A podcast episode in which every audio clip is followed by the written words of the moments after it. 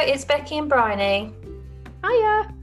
Um, welcome to the OT uh, LDOT podcast. This episode, we're going to kick off with news, then our favourites, then into our interview with our uh, guest Kira. Kira is a Band 6 OT working in Dorset in an intensive support team for people with learning disabilities.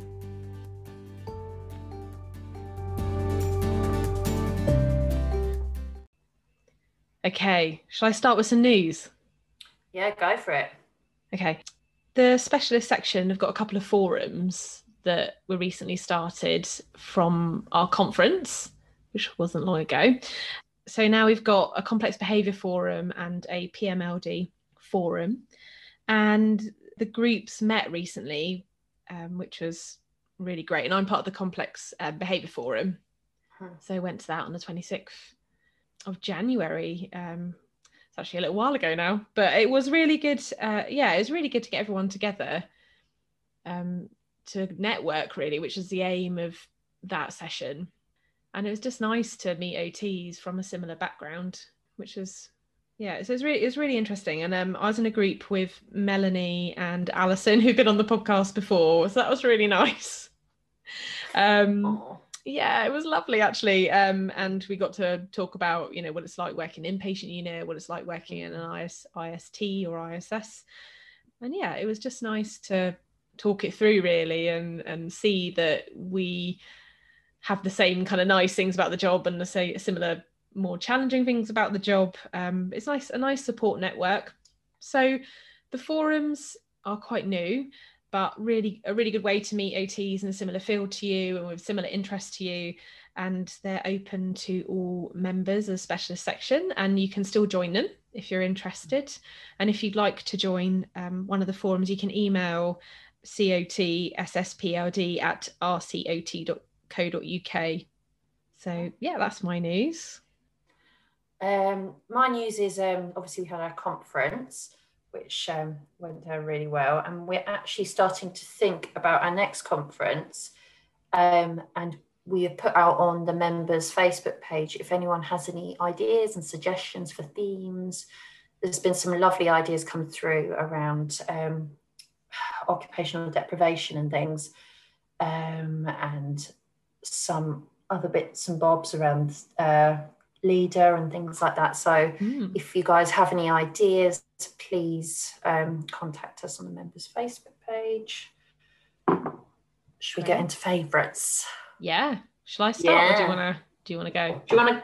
I don't mind. You wanna go? yeah, okay. Go on yeah, then. it's fine. Um, so my favourite this month is Art House Unlimited, which I only discovered really um, around Christmas time, thanks to Karen, who I think discovered it from Kira. I think this Yes. who's on the podcast this episode. Um, because obviously Kira um works down in the West Country, but and this and Art House Unlimited is actually based in Godalming, and we hadn't heard We about it before, know. which is a bit of a shame. Um, but it's yeah, a really amazing um, enterprise. Um, so it's a collective of artists um, who are living with complex epilepsy and learning disabilities, um, and who have difficulties um, which require varying levels of support. But the artists work alongside instructors to create artworks which developed into designer products for sale. So they sell candles and chocolate tote bags. They've got prints of their artwork. Um, They're gorgeous, aren't they? Really well Oh, designed stuff. Yeah. beautiful really really Mm. lovely. And they do these really lovely present packs. They do like a well-being one and that kind of thing. So really lovely gifts for people. And i got a couple of things at christmas actually. But yeah i i really love it. I think it's a brilliant idea. It's set up to empower the artists you know that work for them. And yeah it's just a, a brilliant brilliant enterprise. So i wanted to promote them a little bit on the podcast Um, my favourite is also art related. Um, it is um, our. We had an artist come speak to us at conference called Laura Broughton, and she um, mainly does illustrations. And if you'd like to follow Laura, you can follow her on Instagram at Laura Dawn Artist. Um, and yeah, there's just some brilliant little bits she's done on there, and it's just worth having a look. I love her artwork. Yeah, it's really She's nice. brilliant. So, members, we'd like to welcome the lovely Kira. Hi, Kira. How are you? Hello, I'm good, thank you. Just finished a late shift and settled on my sofa to talk to you. Oh, amazing. So, as I said in the intro, um, Kira works in Dorset and it's in, in ISS, IST, is that correct? Yeah, so in Dorset we call it Intensive Support Team, IST.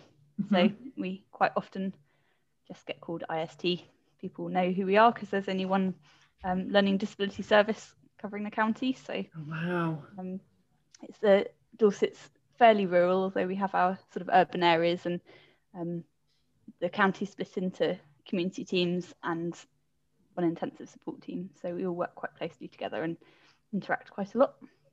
Is it quite a large area you guys cover? Um, do you mean in in my Like team? geographically in your team, yeah. Quite? Embarrassingly, I couldn't tell you exactly how That's big. Dorset is um, or what our population is, but I guess our most urban area is sort of Bournemouth, Poole, and Christchurch, Mhm. um, which is mm, I think it's now classed as a city region, so it's, it's fairly Mm. big. Um, but then we've got some um, some larger towns, but it's a lot of rural areas in between. So our as an intensive support team, we work alongside our community team colleagues who some of whom are um, in quite concentrated urban areas that they cover, and some of which have vast sprawling um, rural areas to cover. So they have different challenges, and that obviously feeds into us. Yeah. Yeah. It's quite a big area actually, Dorset. I was just thinking it's quite quite big.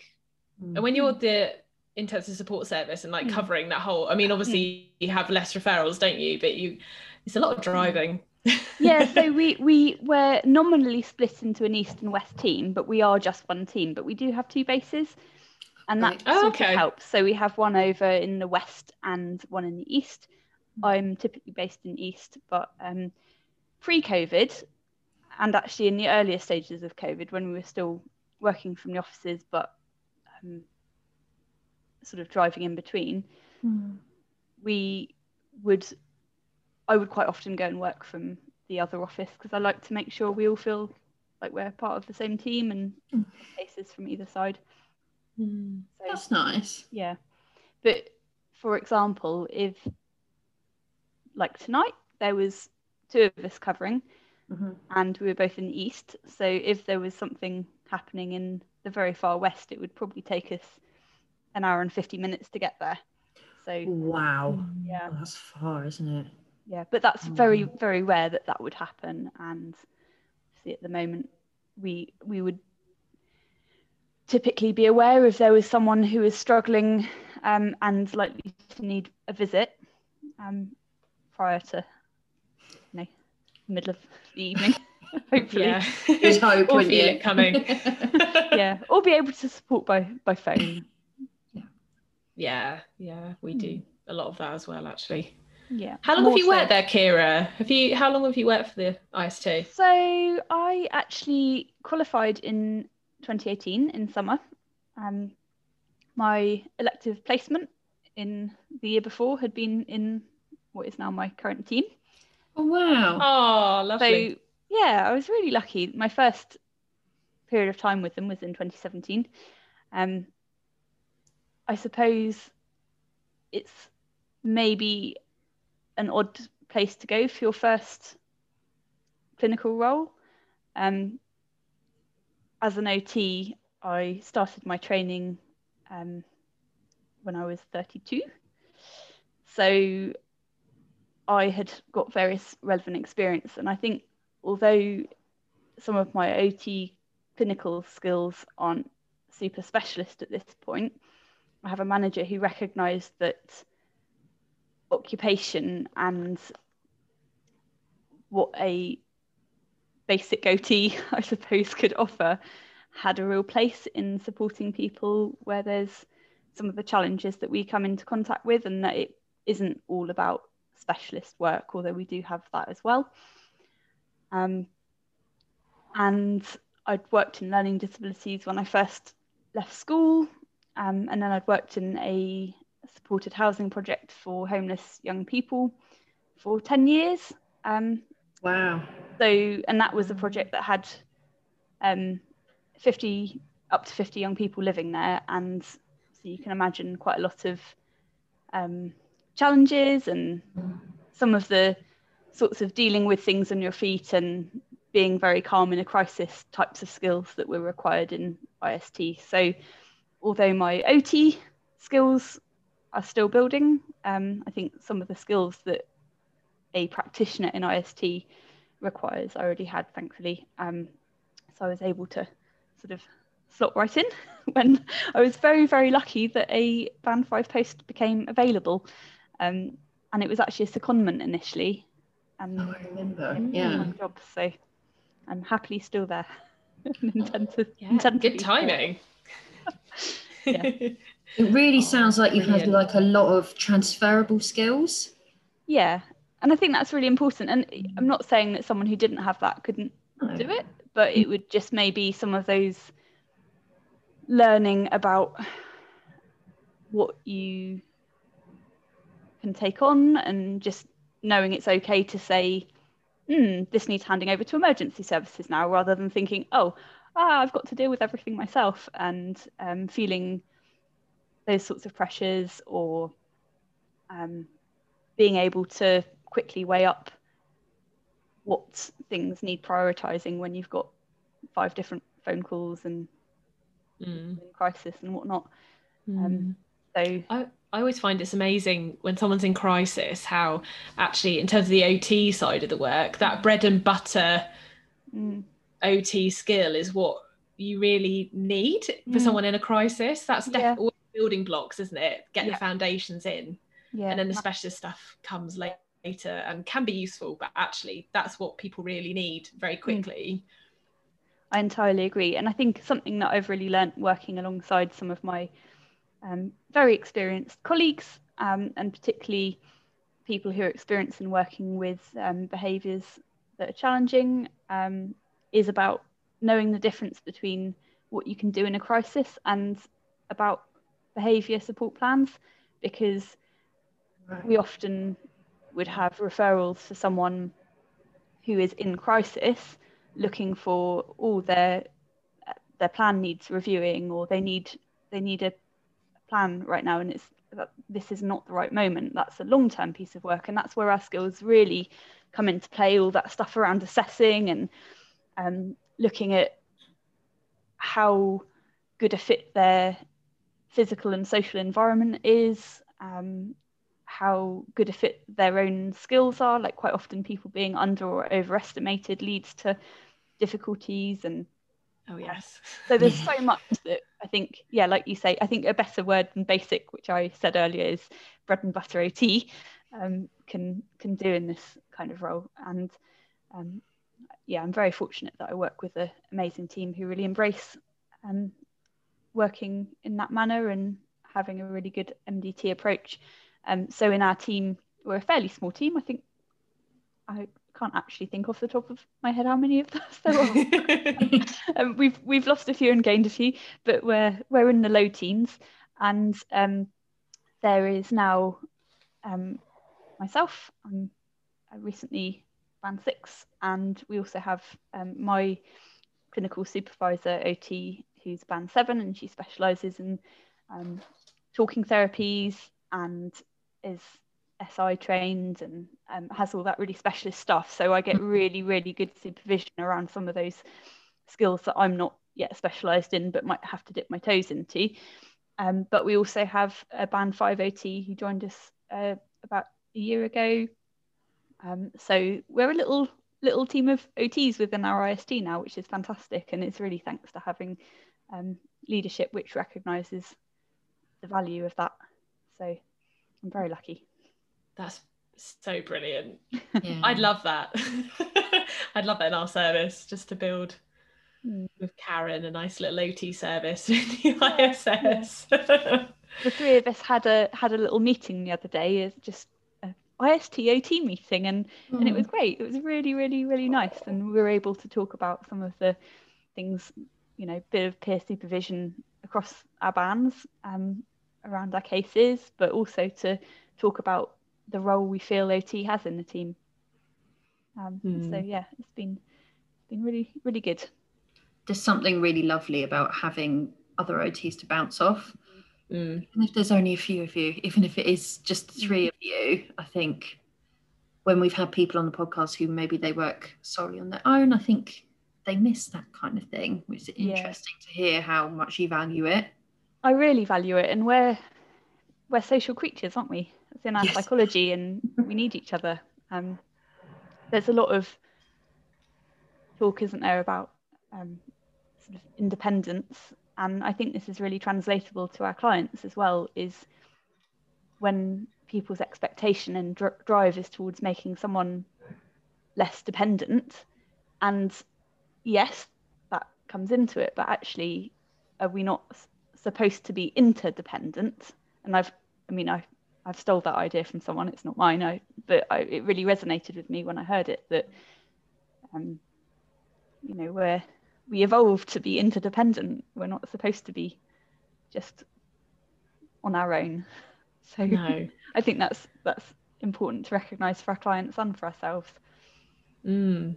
Yes, definitely, definitely. I think it's definitely a role, especially at the moment of COVID, maybe it's yeah. worse, but it's definitely a role you could feel quite isolated. I think if you're on your own as an OT, and yeah, yeah, um, yeah.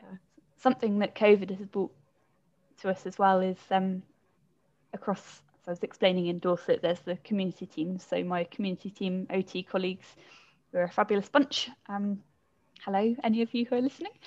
Um, we would typically previously have had every couple of months a OT meeting where we'd all attempt to be in one room together. And yes we'd have a lovely bring and share meal and you know all that stuff that you think now with horror. Oh my goodness think of all the viruses.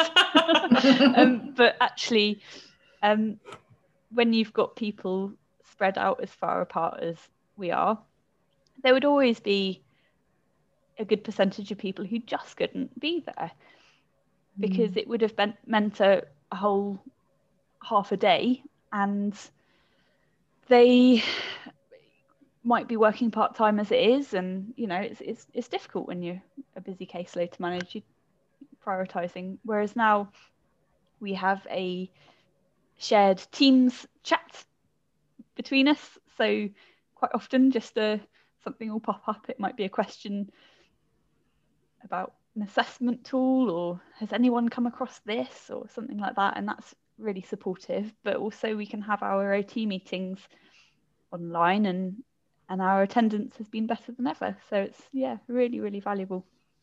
And i suspect will remain. Mm-hmm. i think it will.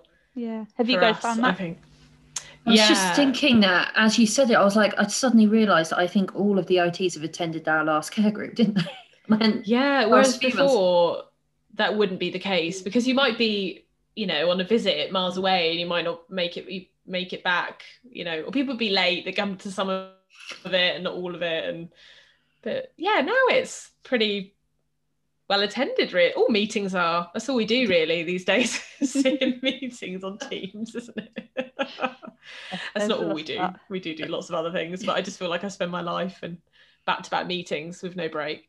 Um you know.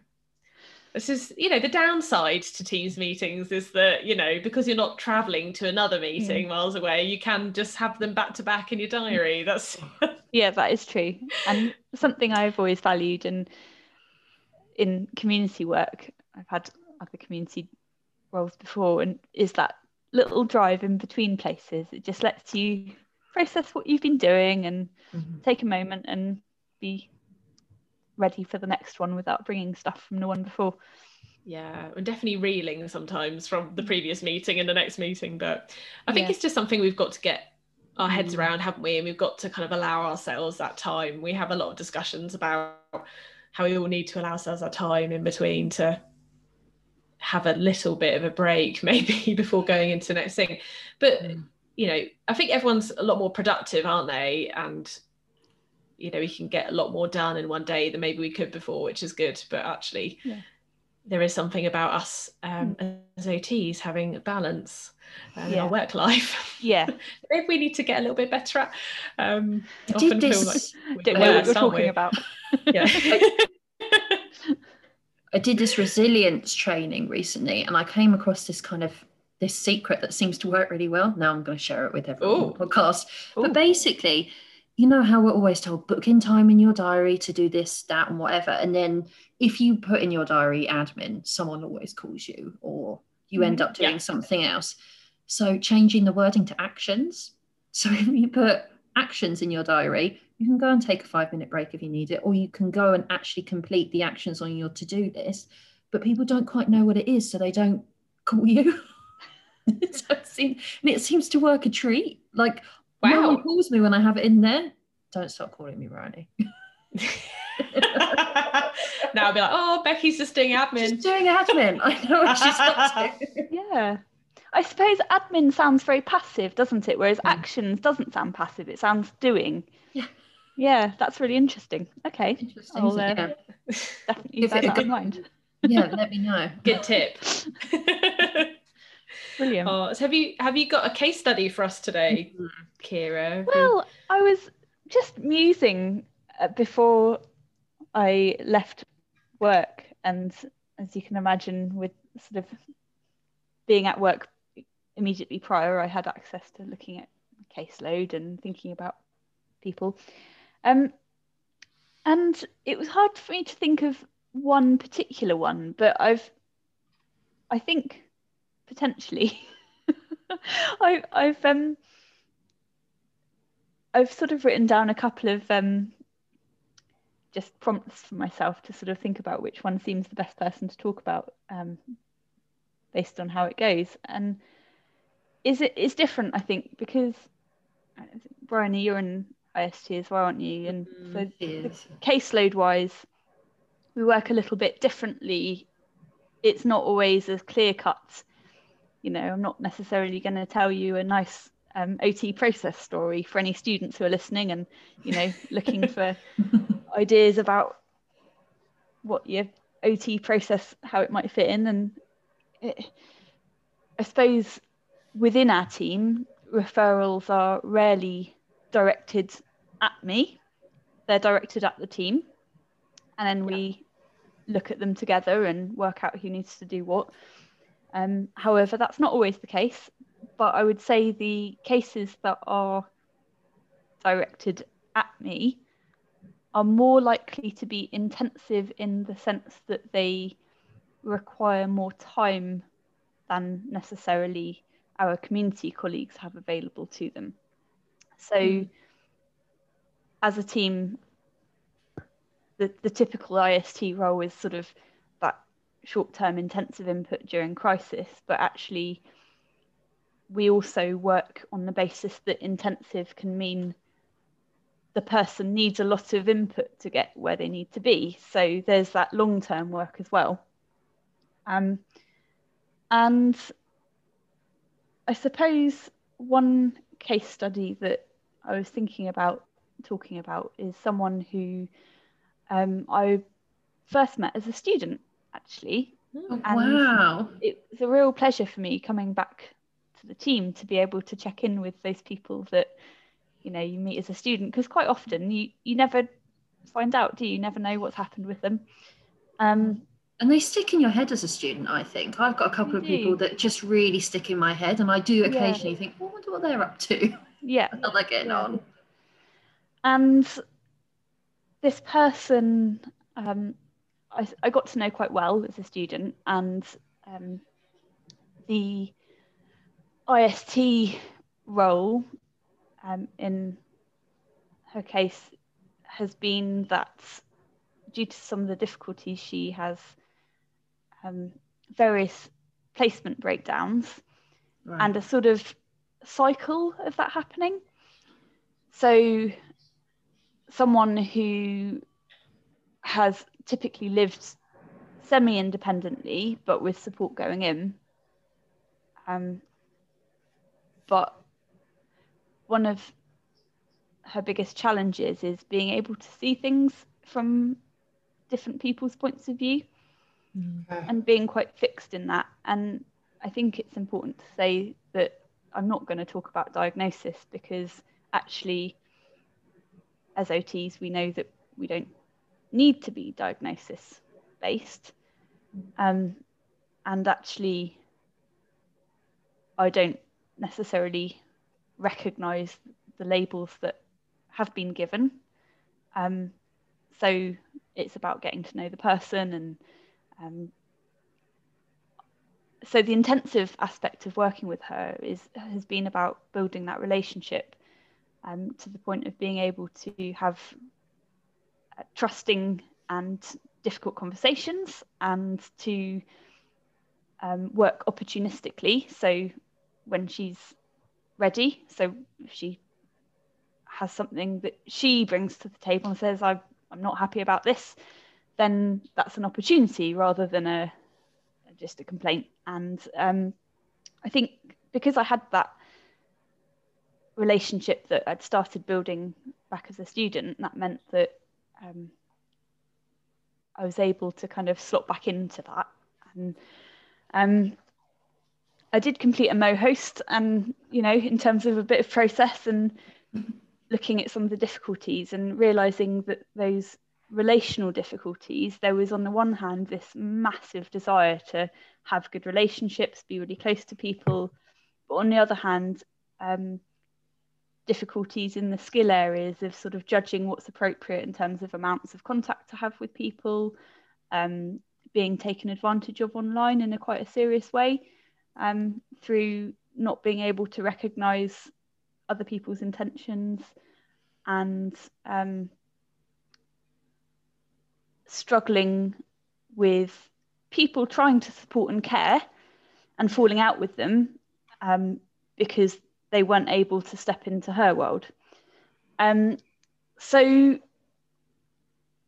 I have done quite a lot of work in terms of relationship building and, and the actual interventions have been um, very, very slow to come really, but actually have been successful, I think, because of taking a really good long time and going at her pace and not having any expectation other than I'm here, I'm getting to know you, I'm stepping into your world, and then letting you tell me when you're ready to do something about some of this. Um, the result being that she requested that I do some work with her family to help them understand her. Um, and we put together um, so with explicit permission, I spent time with family and talked to them. Um, and then we all met together and we put together a sort of easy read type um, plan about um, I was able to take her words and explain what it was she wanted for her relationship, but also do a bit of that kind of gentle challenge about how what part she had to play in it. So it was very consenting. Yeah. Um, and at no point did I go to, behind her back with any of that and say, oh, but it really means this or that. It was all very much with her and, you know, no sharing of anything without her being on board. Um, and that was able to result in some really simple things like learning to just put the phone down rather than um, saying things that might be regretted and that was also possible um, to then translate to that with care staff mm. um, and there's been other things as well so we've worked on a um, a sort of a scale it's um, it uses her own words about how she feels at the different stages and Lovely. is helping her to recognize so it's about that kind of emotional regulation stuff, but really doing it from her point of view. So I'm at no point using professional language and trying to mm. own it as ours. It's hers. And actually, that's now progressed to the fact that she um, has got herself a computer and has been producing her own documents to share with people about mm. herself to oh, amazing yeah which has also provided cool. a level of occupation and um, she kindly offered me um, if I would like her to do any work for to help with things as well. So she's really feeling a sense of um, purpose with it. And you know, I think that's very OT, isn't it? And um, Yeah. what's been really important is my relationship working alongside the care providers and um, helping that relationship as well and helping them understand her and put things into place and just be a sounding board. And I think that's something that as an IST, because of our working hours and our flexibility, I've been able to do. And I, I say I, my whole team have. We've, done most of the re- recent direct work. Um, one of my colleagues had previously done talking therapy, and we were just saying recently how we feel that actually the work I've done is almost like practically practically putting into practice. That's a terrible sentence, isn't it? Um, putting into practice the skills learnt through talking therapy into a practical way um, Mm. in real life. And again, I think that's very OT sort of work, isn't it? It's, like we said, bread and butter skill stuff Mm. The Um, doing. about yeah about social skills and how to manage relationships and so on um, and the care providers have been amazing and they've really got on board with it and they felt supported so i have had some lovely feedback from them that they know that they can call and you know just say oh this has happened how are we going to sort of help her with this um, and it has been intensive and will continue to be. Um, but at this point, we I don't want to, you know, we have, there's not been any placement breakdowns. So yeah, Brilliant. so that's really positive. Well. Um, so that was a case study that I thought about. Um, That was Oh, lovely. that's a lovely example, Kira. That was so nice. And and even though you say about changing the small things, I think the small Yeah. things are so important. yeah, and it's it spirals, doesn't it? So that action of um, not saying things that on a phone call that result in further arguments, fallouts, misunderstandings, but also massive anxiety for her around how do I make up after this has happened. Um, Mm. so yeah it, it's little tweaks and, and learning and, and building on it and as as successes happen then she's able to hopefully achieve more Mm, definitely. so- it's just a small action, isn't it, that can actually have such a huge impact on her life. yeah And yeah, it's so person centered as well. yeah it's, it's I really loved nice- hearing about with that.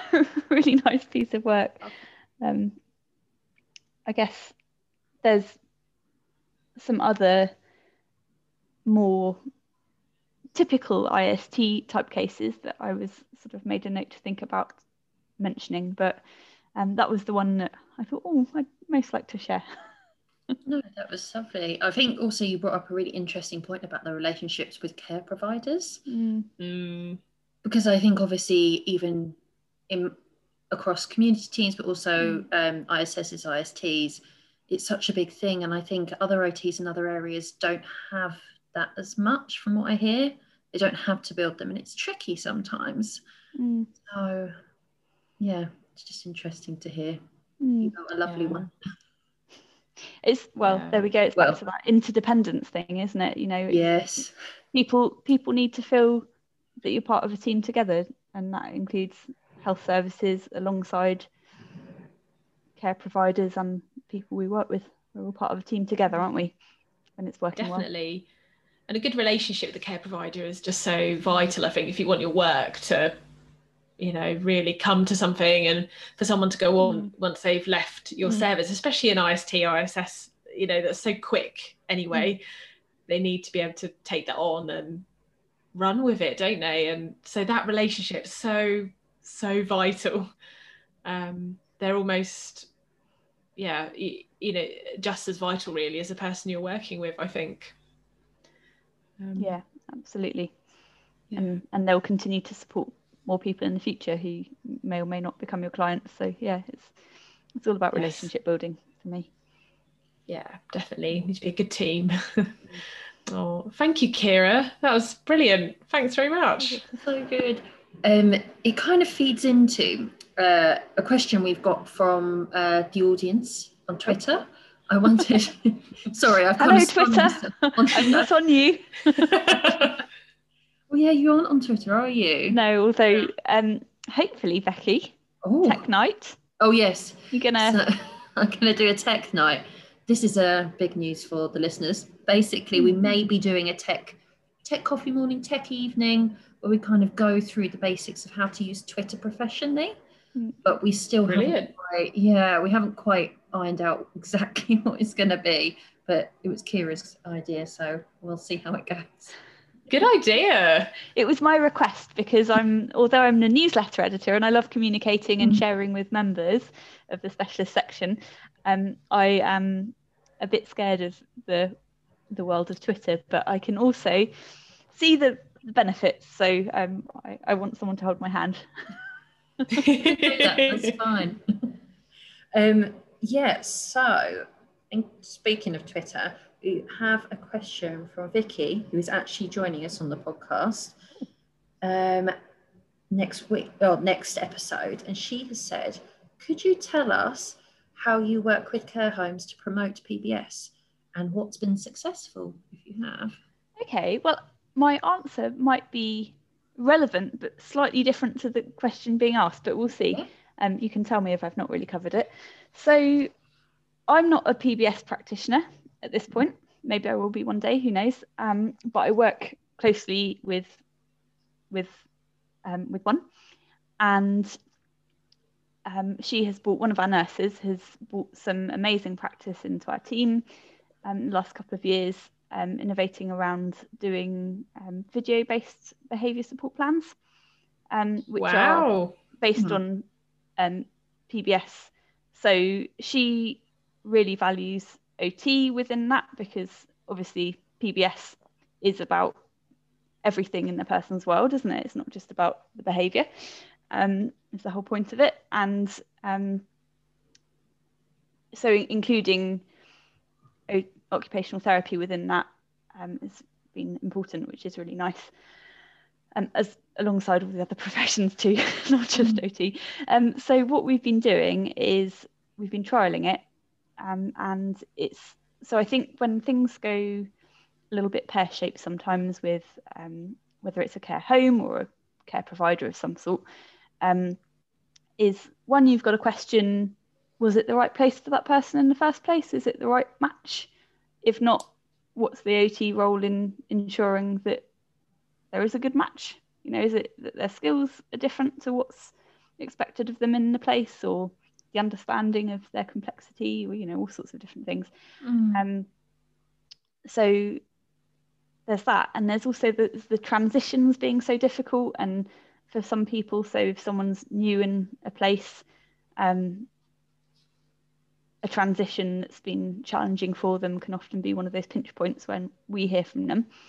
Um, so part of the idea with doing video-based PBS is that rather than plonking a longish document in front of a care provider and expecting that to be understood or even you know going in and doing some lovely valuable training with them but then the care team change and um, the knowledge isn't passed on in the same way and then we get called back in and all that sort of stuff um, which might be the familiar kind of issues that are recognized is that you're actually putting together something that's more of a um, so at the moment we're hoping to to make it into sort of online training um, at some point but at this point we've been using PowerPoint and we've got some video editing software and our amazing clinical assistant has become um, super skilled in a fairly short space of time at video editing and um, we've got some different um,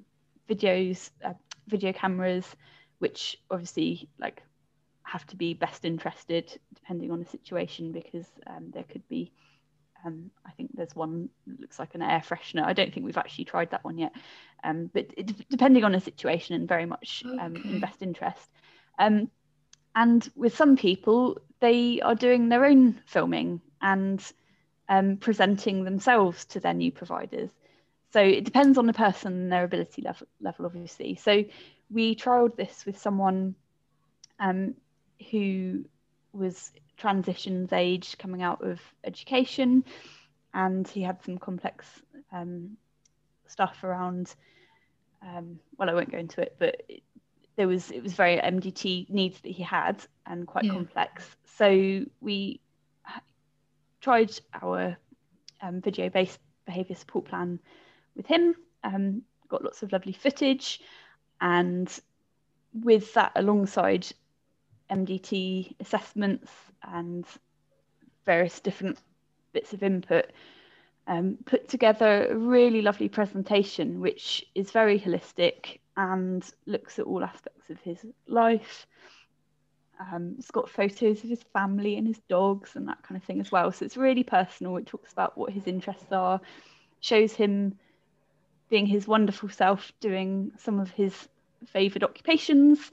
Um, and we presented it. So actually, because of COVID, I mean, I Mhm. presented it, presented it to some of his um, new staff who there was a mixture. Some hadn't met him yet, and they felt that seeing him in that way, rather than just reading or hearing about him, meant that before they met him, they already had a really great impression of him, and um, it gave that sort of positivity rather than just that kind of things to worry about and early warning signs and and rag ratings and all that sort of malarkey, um, which isn't what it should be about.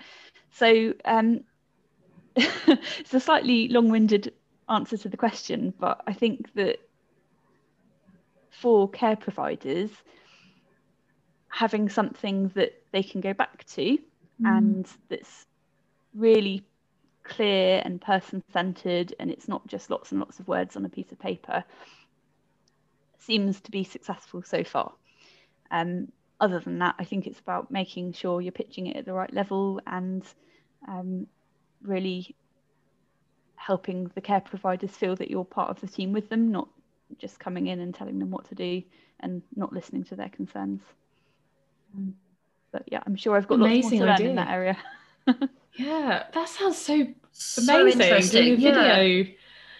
It's never even crossed my mind to do something like that. But actually, Mm. what a lovely way to see Mm. someone in a really positive yeah, light. Like you say, Kira, it's about them and what they like. Yeah. Those nice things Yeah. that should really be focused on. The So instead of reading a stuff. document about a young man who might do something that might scare someone, you're seeing this Yeah. absolutely charming young man who has some things that people need to you know pay attention to and, and that's okay. So for example, this individual he has some um, routines that he needs to do when he goes in to a new environment and they can take him a really long time um, and also getting into his car um, and there's some beautiful footage of him doing his routines and it's just really clear watching it that he just needs to do them. And actually if you interfere or sort of rush or worry about it then it's only going to make it longer and more stressful. But showing someone the footage is very different to just saying oh there's a routine.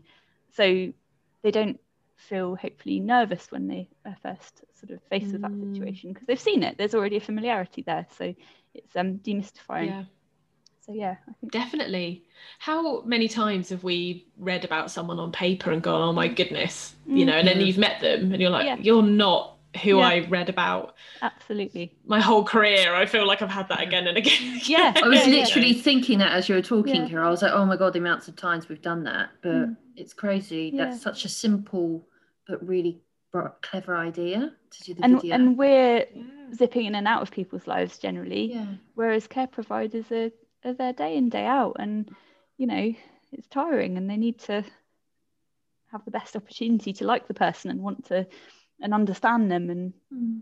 yeah Mm. so it's really making me think actually about the people we have in our um, assessment treatment unit and actually Mm. when when our um, individuals leave there to go to a placement first of all it's really hard to locate a placement because Mm. when you've had everything that goes on in a crisis before you're admitted to an assessment treatment unit i think on paper you can look quite scary sadly yeah. but you know when they're leaving and finding a placement it was always um Mm.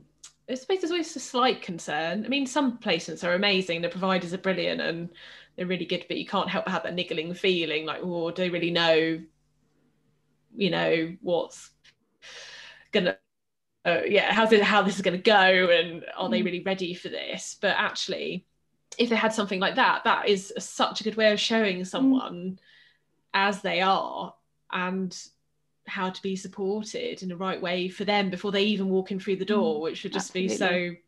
fantastic to do.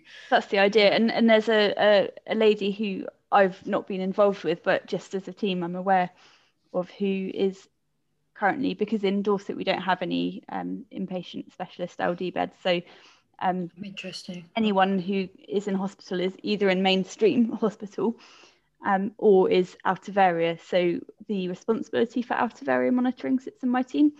Um, and there's a, a lady who is in a hospital somewhere, and there's plans being put together for her discharge imminently. And actually, she's been um, with a little bit of support getting it set up at the other end, I guess, doing using Microsoft Teams with our clinical assistant who's been and um, and a clinician. Sorry, I think I've got a plant trying to grow into my head here. Um, so he's been interviewing her over Teams and recording it so Mm. that he can take the snippets and put that into the presentation.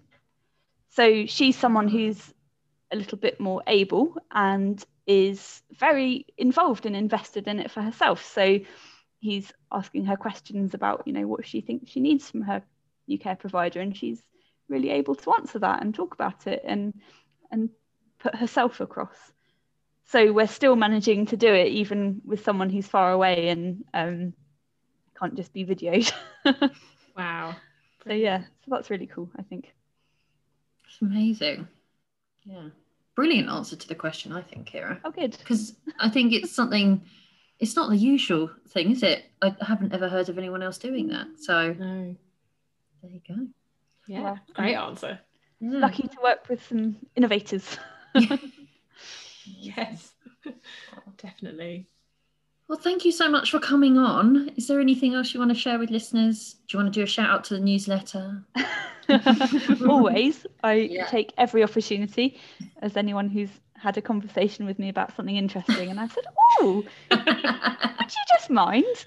Um, yeah, I edit the specialist section newsletter, which comes out around three times a year, um, which I'm very lucky. I love doing it, um, but it isn't a newsletter unless I have interesting things to to put in there. Um, we have our monthly mail shot as well, which um, Callum, um, our vice chair, kindly puts together, and then we save up the the bigger pieces for the newsletter. And I think sometimes people think, oh, that thing I'm doing that's not important enough or big enough, and um, you know, half a page just about something that has been a little bit interesting or new or fun would be great. Uh, it could be about a book you've read or a program you've watched that you want to talk about and share with members. Whatever it is, get in touch, and I will be very happy to talk you through and guide you through the process. And um, something I often do with people who are a little bit uncertain, ironically, given what I'm doing here, and I felt Oh. a bit nervous about it, is I um, I, I send people some questions that they can answer to, as prompts if they're not sure. So don't be scared, get in touch.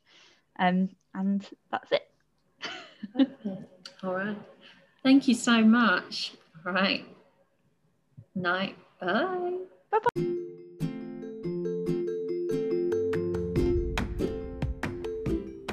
So we just want to say thank you very much to Kira for coming on the podcast today. It's been so brilliant having you. Thank you.